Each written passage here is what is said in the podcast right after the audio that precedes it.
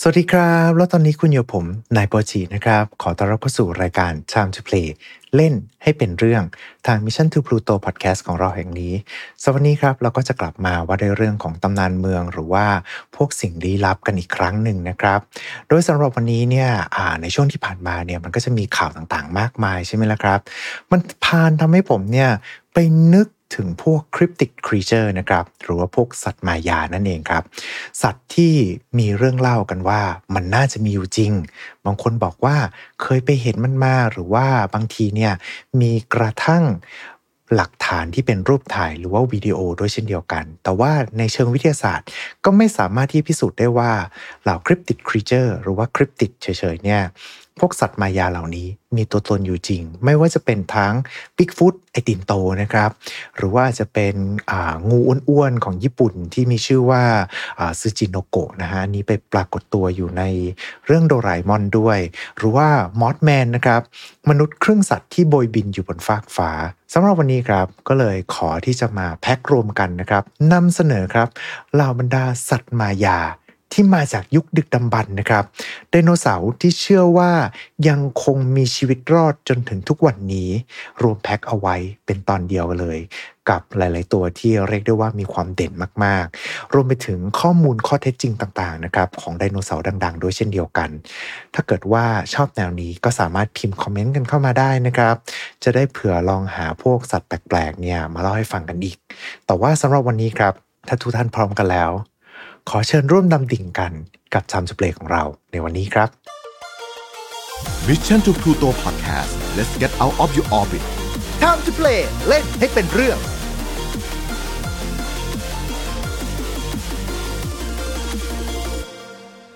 เรามาเริ่มต้นกับคำว่า สัตว์มายาหรือว่าคริปติกกันก่อนเลยนะครับ โดยจะเป็นสัตว์ที่มีชื่อว่ามีอยู่จริง แต่ว่ายังไม่ถูกค้นพบหรือว่าถูกบันทึกไว้โดยนักวิทยาศาสตร์ แต่ก็เชื่อว่าในป่าหรือว่าในทะเลสาบอันห่างไกลนั้นเนี่ยอาจจะมีตัวอะไรสักอย่างหนึ่งอาศัยอยู่ก็เป็นไปได้นะครับ ซึ่งคริปติดเนี่ย เหล่านี้เนี่ยบางส่วนเชื่อว่าเป็นลักษณะของไดโนเสาร์โลกล้านปีครับ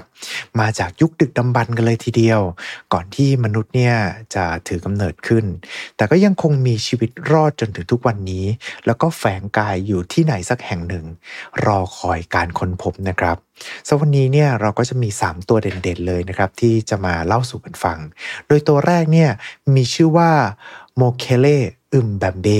หรือที่แปลว่า เจ้าตัวขวางแม่น้ำครับ เราจะเรียกว่าตัวขวางคลองก็ได้นะฮะถ้าเกิดว่าจะให้เข้ากับบริบทแบบไทยๆของเรา อันนี้ขออนุญาตเรียกแค่โมเคเล่เฉยๆแล้วกันนะครับ เพื่อจะได้สะดวกปากในการที่จะเล่าเรื่องให้กับทุกๆ ท่านเนี่ยได้ฟังกัน โดยเจ้าตัวโมเคเล่เนี่ยรูปลักษณ์ตามที่ได้อธิบายเอาไว้นะครับ จะมีลักษณะเป็นสัตว์กินพืชเดินสี่ขา มีคอยาว ผิวสีน้ำตาลแดงไม่มีเกล็ดครับ โดยลำตัวของมันเนี่ยจะยาวสักประมาณ 5-10 เมตร คอยาว 2-3 เมตร แล้วก็หางยาวราวๆ 3 เมตรนะครับ รวมๆกันนี่ก็10กว่าเมตรได้เลยนะฮะ เรียกได้ว่าเป็นสัตว์ที่ตัวใหญ่มากๆเลยทีเดียว บางครั้งเนี่ยก็บอกว่ามันอาจจะมีฟันที่เรียงกันเป็นแถว หรือว่ามีฟันแค่ซี่เดียว แล้วก็ในบางเรื่องเล่าเองก็บอกว่ามันมีเขาด้วยละครับ แต่ว่าจากภาพประกอบที่ขึ้นอยู่ตอนนี้นี่แหม ดูตันนอนมากเลยนะฮะ โดยรูปลักษณ์ของมันที่ถูกอธิบายเอาไว้เนี่ยจะมีความใกล้เคียงกันกับไดโนเสาร์พันคอยาวอย่างบรอนโตซอรัส ซึ่งมีความเชื่อกันว่ามันน่าจะเป็นไดโนเสาร์ที่อาจจะยังคงมีชีวิตอยู่จนถึงปัจจุบันนี้ โดยเจ้าโมเคเล่เองนะครับ ก็จะอาศัยอยู่ในแม่น้ำกลางป่าลึกของทวีป แอฟริกาครับ มีรายงานการพบเจอกันในประเทศคองโก แคเมรูน แล้วก็แซมเบียด้วยนะครับ โดยเจ้าตัวนี้เนี่ยมีเรื่องเล่าผ่านทาง ชาวพื้นเมืองนะครับ เผ่าปิกมี่ โดยจะเล่าถึงตำนานความดุร้ายของโมเคเลที่จะไล่ทำร้ายคนหรือว่าสัตว์ ที่เข้าไปในอาณาเขตของมัน โดยจะจัดการให้ถึงตาย แต่ว่าไม่ได้กินนะครับ ปล่อยไว้อย่างนั้น โดยในแต่ละเผ่าเนี่ยก็จะมีชื่อเรียกของโมเคเลที่แตกต่างกันออกไป ไม่ว่าจะเป็นทั้งอิเมรานาโทกาหรือที่แปลว่าช้างน้ำนั่นเองครับ มีรายงานการพบเห็นครั้งแรกเนี่ยมาจากปูบันทึกของบาทหลวงชาวฝรั่งเศสครับ ที่เข้าไปเผยแพร่ศาสนาในประเทศแคเมรูนในศตวรรษที่ 18 ได้บอกว่าไปเจอกับรอยเท้าประหลาดที่ริมแม่น้ำยาวเกือบ 1 เมตร โดยรอยเท้าเหล่านั้นเนี่ยก็มีนิ้วสั้น ๆ 3 นิ้วครับ ซึ่งจะตรงกับเรื่องเล่าของชาวพื้นเมือง จากนั้นเนี่ยก็มีรายงานการค้นพบอีกครั้งหนึ่งเนี่ยในช่วงต้นศตวรรษที่ 20 นี้ครับที่นักสำรวจเนี่ยได้รายงานว่าได้ไปพบเจอกับเจ้าโมเคเล่เนี่ยกำลังว่ายน้ำอยู่ในบึงอย่างสบายอารมณ์เลยในเขตประเทศซัมเบีย แล้วก็หลังจากนั้นครับก็มีการอ้างนะฮะว่าพบเห็นเจ้าโมเคเล่อีกหลายต่อหลายครั้งกันเลยทีเดียวครับ จนมีการประกาศมอบรางวัลให้กับผู้ที่สามารถค้นพบเจ้าโมเคเล่ อย่างจริงจังเลยนะฮะ เรียกได้ว่าเป็นการเริ่มยุคทองของการตามหาคริปติด หรือว่าสัตว์มายาเลยก็ว่าได้ โดยมีการส่งทีมสำรวจต่างๆเนี่ยออกมาสำรวจแล้วก็พยายามจะหาเจ้าโมเคเลเนี่ยเริ่มตั้งแต่ต้นศตวรรษที่ 20 ไปจนถึงยุค ปี คศ 1980 กันเลยล่ะครับ ที่มีการส่งทีมสำรวจ แล้วก็ตามหาอย่างจริงจังมาก ๆ ถ้าสุดท้ายครับทุกทีมเนี่ยก็คว้าน้ำเหลวกลับมานะครับ มีเพียงแค่ภาพถ่ายระยะไกลจากทางฝั่งของนักสำรวจชาวญี่ปุ่น แล้วก็สิ่งที่คล้ายกับรอยเท้าของมันเท่านั้น แต่ก็ไม่สามารถที่จะใช้เป็นหลักฐานในการยืนยันตัวตน ที่แท้จริงของเจ้าโมเคเลได้ โดย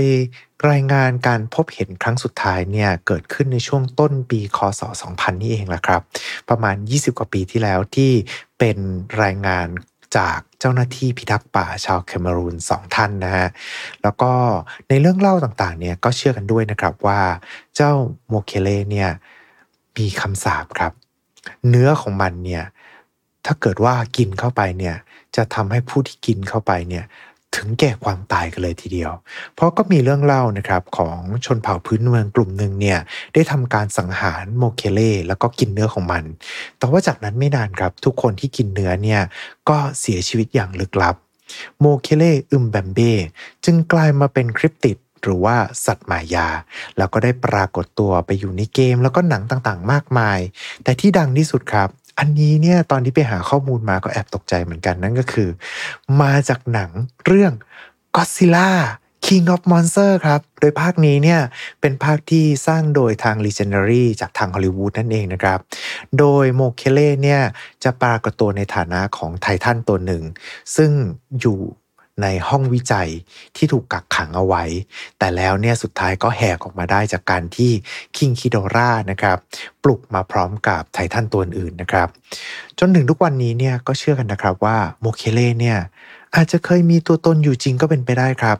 แต่ว่ามันเนี่ยสูญพันธุ์เป็นที่เรียบร้อยแล้ว จึงทำให้โมเคเล่กลายมาเป็นไดโนเสาร์เจ้าตัวขวางคลองไม่สิ ขวางแม่น้ำตัวสุดท้ายที่อาจจะมีตัวตนอยู่บนโลกใบนี้ นี่ก็จะเป็นตัวแรกนะครับ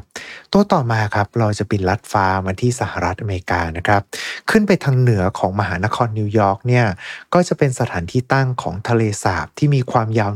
172 กิโลเมตร ครอบคลุมพื้นที่มากกว่า 1,300 ตารางกิโลเมตร ที่มีชื่อว่าทะเลสาบแชปเพลนและที่แห่งนี้ครับ เชื่อกันว่ามีสัตว์ประหลาดดึกดำบรรอาศัยอยู่ และชื่อของมันถูกเรียกว่า เจ้าแชมป์หรือว่าแชมปีนั่นเองครับแหมชื่อมาเป็นตะนอนอีกตัวหนึ่งแล้วนะครับ เจ้าแชมปีเนี่ยดั้งเดิมเนี่ยเป็นตำนานของชาวพื้นเมืองอเมริกันนะครับ ซึ่งเป็นงูยักษ์ที่อาศัยอยู่ในทะเลสาบแห่งนี้ จนกระทั่งบันทึกแรกเนี่ยมาจากนักเขียนแผนที่ชาวฝรั่งเศสนามว่าซามูเอลเดอชองเพล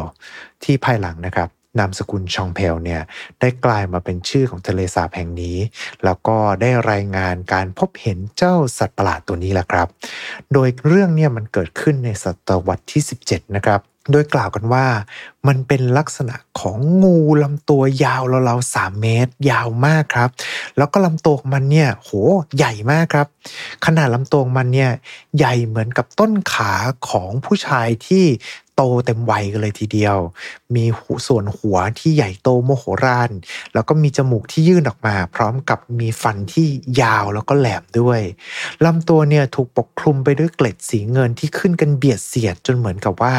ไม่สามารถที่จะมีศาสตราใดหรืออาวุธใดเนี่ยสามารถทิ่มแทงเข้าไปได้ จากนั้นครับในศตวรรษที่ 19 นะฮะก็มีรายงานการพบเห็นถูกบันทึกไว้เป็นทางการอีกครั้งหนึ่งแต่ว่าขนาดเนี่ยโหใหญ่กว่าเดิมมากครับ เพราะว่าขนาดเนี่ยยาวไกลมาเป็น 300 เมตรนะครับ ประมาณเดินไปถึงหน้าปากซอยเลยทีเดียวลำตัวของมันเนี่ยยาวแล้ว ดวงตาของมันเนี่ยสีเหมือนกับหัวหอมที่ปอกแล้ว แล้วก็มีแผงคอสีแดงล้อมรอบคอของมันนะครับ แล้วก็มีดาวสีขาวที่หน้าผากด้วยเช่นเดียวกัน มาถึงตรงนี้เนี่ยก็พยายามนึกนิดนึงนะฮะว่าไอ้ดวงตาที่เหมือนกับหัวหอมที่ปอกแล้วคือ มันสีขาวอมเขียวๆหน่อยใช่ไหมฮะ หลังจากนั้นเนี่ยก็มีรายงานการพบเห็นสัตว์ประหลาดตัวนี้อย่างต่อเนื่องกันเลยทีเดียว ซึ่งไปในทางเดียวกันนะครับว่าสัตว์ประหลาดปริศนาตัวนี้เนี่ยมีเกร็ดแล้วก็ลำตัวที่ยาวอย่างผิดปกติครับ จนกระทั่งวันหนึ่งครับ ข่าวของสัตว์ปริศนาเจ้าคริปติดตัวนี้เนี่ยลอยไปถึงหูของชายที่มีชื่อว่าพีทีบานัม โดยชายคนนี้เนี่ยเป็นเจ้าของคณะละครสัตว์ชื่อดัง อันนี้เป็นเกิดเล็กเกิดน้อยนะครับ ก็คือคุณพีทีบานัมเนี่ยเป็นคนบุกเบิกคณะละครสัตว์ในอเมริกา แล้วก็มักจะมีการโชว์มนุษย์ที่มีความ แปลกประหลาดไปกว่าปกตินั่นเองครับ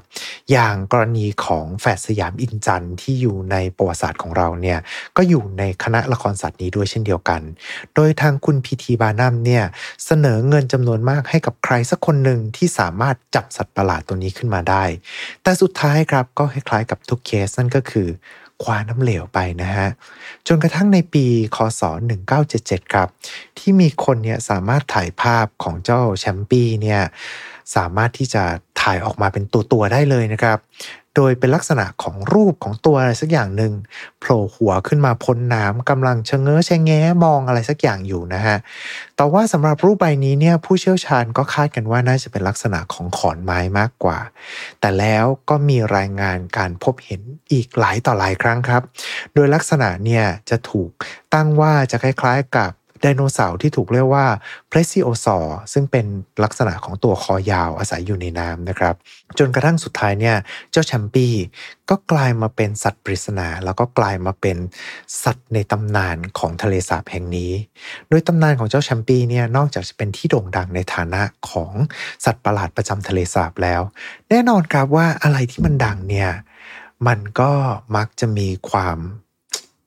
ทุนนิยมเข้ามาผูกด้วยเสมอนะครับ เพราะว่าสุดท้ายครับทางเมืองเนี่ยก็เลยจับเจ้าแชมปี้ทำมาเป็นมาสคอตประจำเมืองซะเลยครับ แล้วก็กลายมาเป็นสินค้าขายให้กับนักท่องเที่ยวที่หลั่งไหลเข้ามา เผื่อว่าวันหนึ่งเนี่ยมาที่ทะเลสาบแห่งนี้แล้วจะได้เจอกับเจ้าสัตว์ประหลาดตัวนี้ หรือว่ากลายมาเป็นมาสคอตให้กับทีมเบสบอลดังประจำเมืองด้วยเช่นเดียวกัน และสุดท้ายครับก็มีการจัดวันเทศกาล Champy Day ฮะเป็นงานพาเหรดกันเลยทีเดียว โดยเจ้า Champy Day เนี่ยก็จะเกิดขึ้นทุกวันเสาร์แรกของเดือนสิงหาคม ยังไม่หมดเพียงเท่านั้นครับ เพราะว่ามีการแต่งนิทานเด็กชื่อ Lucy and the Lake Monster รวมไปถึงตำนานของเจ้าแชมปี้ที่กลายมาเป็นนิทานเด็กแล้วเนี่ยกำลังจะกลายมาเป็นหนังด้วยเช่นเดียวกันครับ คือสุดท้ายถึงแม้ว่าเจ้าสัตว์ประหลาดไดโนเสาร์ตัวนี้จะมีตัวตนจริงหรือไม่นะฮะ แต่ว่าชื่อสิ่งเป็นของจริง และทุนนิยมก็เป็นของจริงครับ และสำหรับเจ้าตัวสุดท้ายของเราในวันนี้น่าจะเรียกว่าเป็นคริปติดหรือว่าสัตว์มายาที่โด่งดังที่สุด เมื่อเราพูดถึงไดโนเสาร์ที่อาจจะยังมีชีวิตจนถึงยุคปัจจุบันนี้ ก็ต้องพูดถึงตัวนี้เลยครับ นั่นก็คือเนสซี่สัตว์ประหลาด แห่งทะเลสาบล็อกเนสครับ สำหรับเรื่องราวของเจ้าเนสซี่เนี่ยผมเชื่อว่าทุกๆท่านพอได้ยินมาเนี่ยถึงชื่อนี้ก็คงจะเคยได้ยินตำนานของมันต่างๆ มานับไม่ถ้วนกันแล้ว ยิ่งคนที่เป็นวัยรุ่นยุค 90 แล้วก็ชอบเรื่องลี้ลับเนี่ยผมว่าก็คงต้องเคยหยิบหนังสือ ที่บอกเล่าเรื่องราวของเจ้าล็อกเนส ขึ้นมาอ่านสักเล่มอย่างแน่นอนนะครับ แต่ว่าสำหรับวันนี้เนี่ยเดี๋ยวผมจะพาไปเปิดแง่มุมบางแง่ที่อาจจะไม่ค่อยพูดถึงกันนะ หลายคนเชื่อกันนะครับว่าเจ้าเนสซี่เนี่ยมีหน้าตาคล้ายๆ กับไดโนเสาร์ที่ถูกเรียกว่า plesiosaur คล้ายๆ กับเจ้าตัวแชมปีเนี่ยแหละครับ ซึ่งเป็นไดโนเสาร์ที่อาศัยอยู่ในน้ำมีลำคอยาว หางยาว แล้วก็มีครีบสีข้าง โดยชื่อเนสซี่เนี่ยถูกใช้เป็นชื่อเล่นของเจ้าสัตว์มายาตัวนี้นะครับ โดยชื่อเอามาจากทะเลสาบล็อกเนสนั่นแหละครับ เติมซี่เข้าไปด้านหลังเนี่ยคำว่าเนสก็เลยทำให้กลายมาเป็นเนสซี่ชื่อก็ดูน่ารักมากขึ้น แล้วก็มีรายงานเหมือนกันนะครับว่าจริง ๆ แล้วชื่อเนสซี่เนี่ยก็เป็นชื่อเล่นที่ค่อนข้างจะโหลในบริเวณนั้นอยู่เหมือนกัน รวมไปถึงที่ใช้กันทั่วไปในประเทศอังกฤษ โดยประวัติการค้นพบเจ้าเนสซี่ครั้งแรกสุดเนี่ยอันนี้ถูกสืบค้นย้อนไปครั้งแรกเนี่ย เกิดขึ้นในปีคศ 563 นู่นเลยล่ะครับ เรียกได้ว่าผ่านมาเป็นพันๆปีแล้วนะฮะ เป็นเรื่องราวของนักบุญโคลัมบาที่มาเผยแพร่ศาสนาในเขตที่ราบสูงของสกอตแลนด์ แล้วก็นักบุญเนี่ยได้บอกเล่าเรื่องราวการต่อสู้กับเจ้าปีศาจแห่งทะเลสาบแห่งนี้ครับ โดยปีศาจตนนั้นเนี่ยถูกเรียกว่าพิกติส แล้วก็เจ้าพิกติสเนี่ยได้ไปสังหารชาวบ้านไปครับ นักบุญก็เลยไม่รอช้านะฮะส่งชาวบ้านอีกคนหนึ่งไปไหว้เพื่อหลอกล่อให้มันโผล่ขึ้นมาเหนือน้ำแล้วก็จัดการกับมัน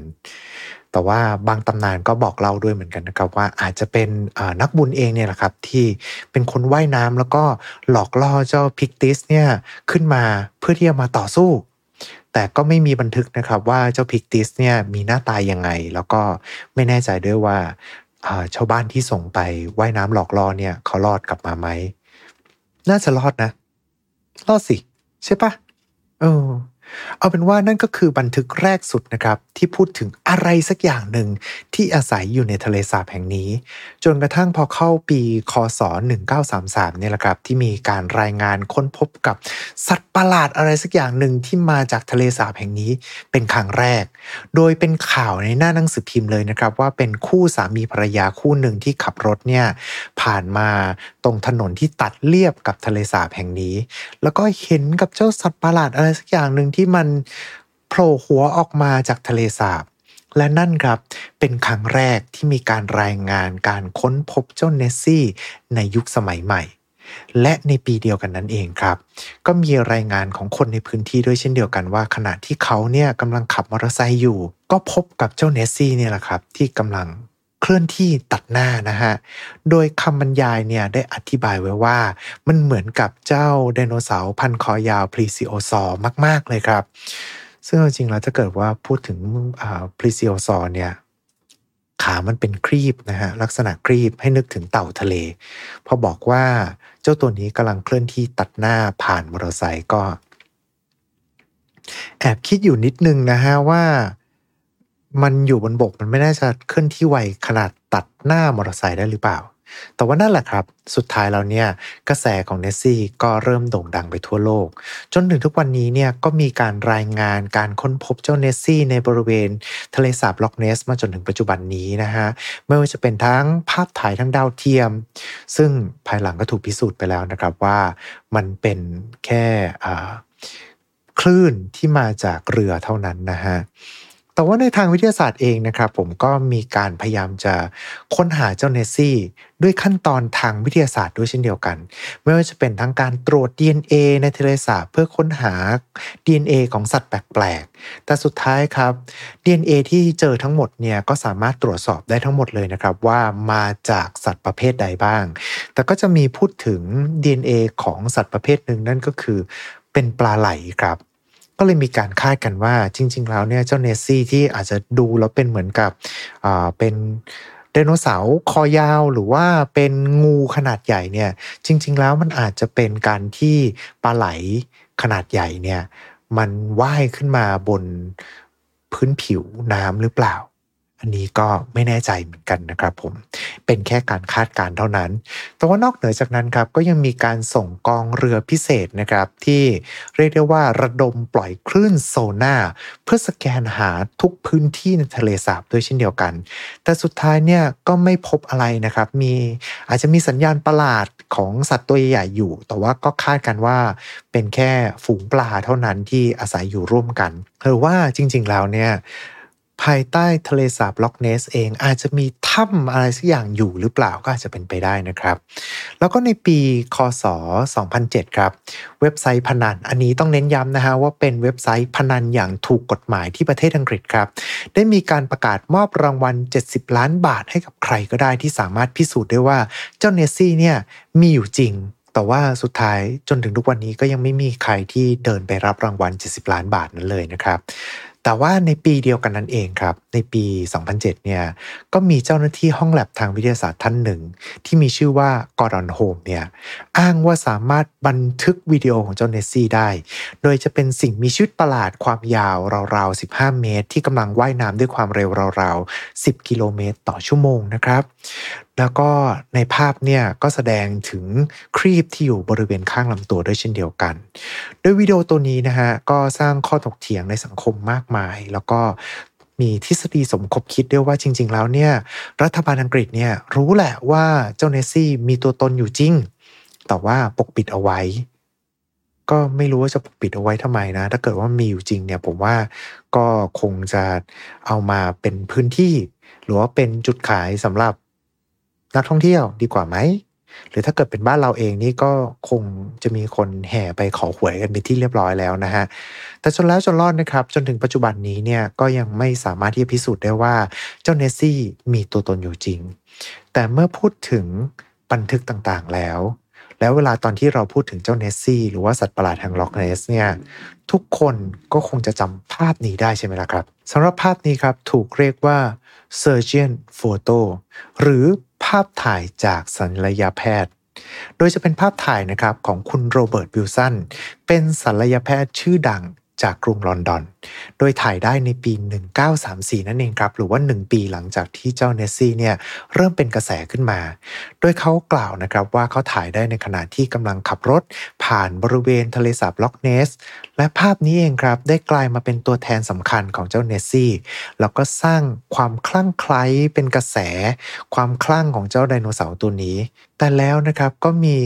สื่อต่างๆ มากมาย แล้วก็ผู้เชี่ยวชาญเนี่ยที่ตั้งข้อสงสัยแล้วก็พยายามจะพิสูจน์ว่า รูปถ่ายนี้เนี่ยเป็นของจริงหรือเปล่า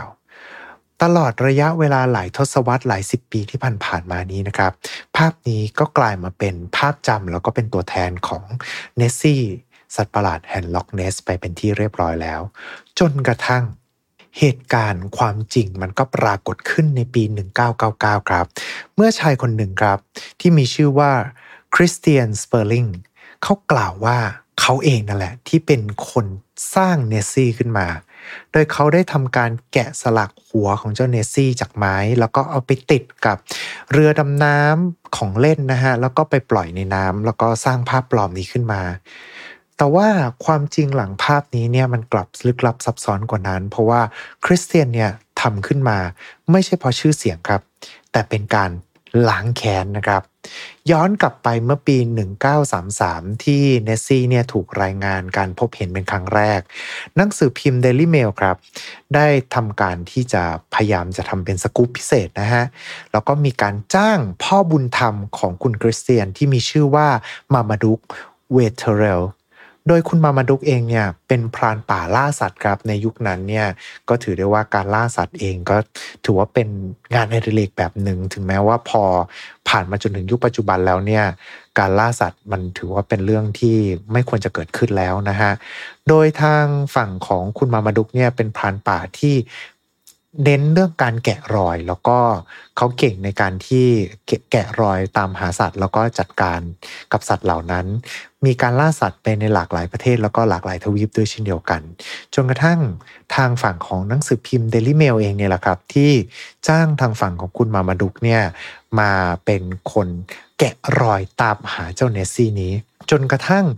คุณมามาดุกเนี่ยก็ค้นพบกับรอยเท้าปริศนาขนาดใหญ่ครับ แล้วก็ส่งรายงานการพบเห็นครั้งนี้เนี่ยไปให้ทางสำนักพิมพ์ ซึ่งทาง Daily Mail เองครับ ก็ทำการตีข่าวการค้นพบครั้งนี้ทันทีนะฮะแล้วก็ได้เดินทางไปยังสถานที่เพื่อที่จะทำการหล่อปูนปั้นรอยเท้าของเจ้าสัตว์ประหลาดตัวนี้ แล้วก็ส่งไปให้กับผู้เชี่ยวชาญได้ตรวจสอบกัน แต่สุดท้ายครับ ผลออกมาเป็นเพียงแค่ เนี่ย มันเป็นรอยเท้าของฮิปโปโปเท่านั้น อาจจะสงสัยนะครับว่าแล้วฮิปโปโปมันไปโผล่ที่อังกฤษแล้วก็ที่ทะเลสาบนี้ได้ยังไง อันนี้ก็ต้องบอกนะฮะว่าคุณมามาดุกเองเนี่ยเขาเป็นพลานใช่ไหมครับ แล้วก็เขาไปอย่างประเทศต่างๆ แล้วก็หนึ่งในนั้นเนี่ยเขาเคยล่าหรือว่าไปได้ของที่ระลึกมาเนี่ยเป็นเท้าของฮิปโปโปครับที่เอามาทำเป็นรูปแบบของที่เขียบุรี โดยทางคุณมามาดุกก็เลยหยิบเจ้าตัวรอยเท้าฮิปโปโปเนี่ยมาปั๊มเอาไว้ที่ริมทะเลสาบเพื่อสร้างเป็นหลักฐานปลอมขึ้นมา ทางเดลิเมลเนี่ยก็เลยออกข่าวการตรวจสอบในครั้งนี้แล้วก็พอบอกว่าเป็นผลที่มันบอกว่าเนี่ยมันเป็นรอยเท้าปลอมนะ แล้วก็มีการประนามไปยังทางมามาดุกที่ส่งรายงานปลอมไปให้ มาถึงตรงนี้ครับมามาดุกที่เป็นพรานป่าเนี่ยก็แบบว่าเฮ้ยโกรธอะทำไมถึงต้องแบบ มาขนาดนี้ใส่กันด้วย ก็เลยทำการล้างแค้นครับ ด้วยการร่วมมือกับทางคริสเตียนที่เป็นลูกบุญธรรม ปลอมรูปถ่ายนี้ขึ้นมานะครับ แต่แทนที่เขาเนี่ยจะส่งไปเองฮะแหมแบบเพิ่งโดนจับได้ว่าส่งภาพอของปลอมไปก็เลย ไปชวนทางคุณโรเบิร์ตวิลสันที่เป็นศัลยแพทย์ชื่อดังนะครับ มาร่วมแผนการในครั้งนี้ โดยให้นายแพทย์เนี่ยเป็นคนส่งรูปไปเองจะได้ดูน่าเชื่อถือกว่าครับ แล้วก็ทางสำนักพิมพ์ Daily Mail พอหลังจากที่ได้รับรูปแล้วเนี่ยก็งับเหยื่อเขาอย่างจังเลยฮะทำการตีพิมพ์ข่าวแล้วก็รูปนั้นเนี่ยก็ได้กลายมาเป็นตำนาน จนกระทั่งผู้ร่วมก่อการทั้งหมดเนี่ยเสียชีวิตไปหมดแล้ว ตัวคริสเตียนตัวลูกชายบุญธรรมที่เป็นคนแกะสลักหัวของเนสซี่ขึ้นมาเนี่ยก็เลยออกมาเปิดเผยความจริงในวาระสุดท้ายของชีวิตเขาแล้วครับ แต่แน่นอนนะครับว่าเรื่องราวทั้งหมดเนี่ย ก็ยังเป็นความลับ ยังไม่มีใครที่สามารถค้นพบหรือพิสูจน์ได้ว่าเจ้าเนสซี่มีอยู่จริงหรือไม่มีอยู่จริง แต่ว่าความลึกลับของเจ้าเนสซี่เองเนี่ยนะครับ ก็ดึงดูดคนจำนวนมาก มายังทะเลสาบล็อกเนสแห่งนี้ แล้วก็สร้างเงินให้กับภาคการท่องเที่ยวอย่างมหาศาลเลยล่ะครับ แน่นอนนะฮะอะไรที่ดังสุดท้ายก็โดนทุนนิยมเข้าไปครอบอยู่ดีนะครับผม และนี่ก็คือเรื่องราวของสิ่งมีชีวิตมายาไดโนเสาร์ที่คาดว่ายังคงมีชีวิตจนถึงปัจจุบันในทุกวันนี้นั่นเองนะครับผม ทุกท่านคิดว่าเรื่องไหนบ้างที่น่าจะเป็นเรื่องจริงล่ะครับ ก็อาจจะพิมพ์คอมเมนต์กันเข้ามาได้หรือว่า เอ๊อย่างกรณีของพญานาคในแม่น้ำโขงเนี่ยที่เราจะพูดกัน อาจจะเป็นคริปติกหรือว่าจะเป็น สิ่งมีชีวิตมายาสักอย่างหนึ่งที่อาศัยอยู่ก็อาจจะเป็นไปได้นะครับ มาถึงท้ายรายการของเราเนี่ยถ้าเกิดว่าทุกท่านฟังมาจนถึงจนช่วงจบแบบนี้ก็เราจะมีเกมกันเช่นเดิมนะครับ อาจจะช่วยพิมพ์กันเข้ามาหน่อยได้ไหมฮะว่าทุกทีเนี่ยผมจะให้เป็น keyword ไป แต่รอบนี้ ผมเป็นคำถามแล้วกัน คิดว่าถ้าเกิดว่าไดโนเสาร์ยังมีชีวิตอยู่ มันจะอยู่ที่ไหนครับ จะซ่อนอยู่ในป่าเขา จะซ่อนอยู่ในทะเลสาบ หรือว่าซ่อนอยู่ในที่ไหน พิมพ์คอมเมนต์กันเข้ามาได้เต็มที่เลยนะครับ อยากอ่านจินตนาการของแต่ละท่านเหมือนกันนะว่า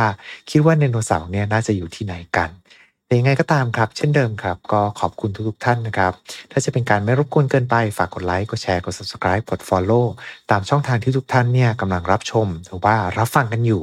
จะได้ไม่พลาดพอดแคสต์ดีๆจากพวกเราชาวพลูโตนะครับ รวมไปถึงยังไงก็ตาม ถ้าเกิดว่ามีเรื่องราวใดที่อยากจะให้นำมาเล่า ก็สามารถพิมพ์คอมเมนต์กันเข้ามาได้สำหรับวันนี้ก็ต้องขอกล่าวคำว่า ขอบคุณแล้วก็สวัสดีครับ Mission to Pluto Podcast let's get out of your orbit Time to play เล่นให้เป็นเรื่อง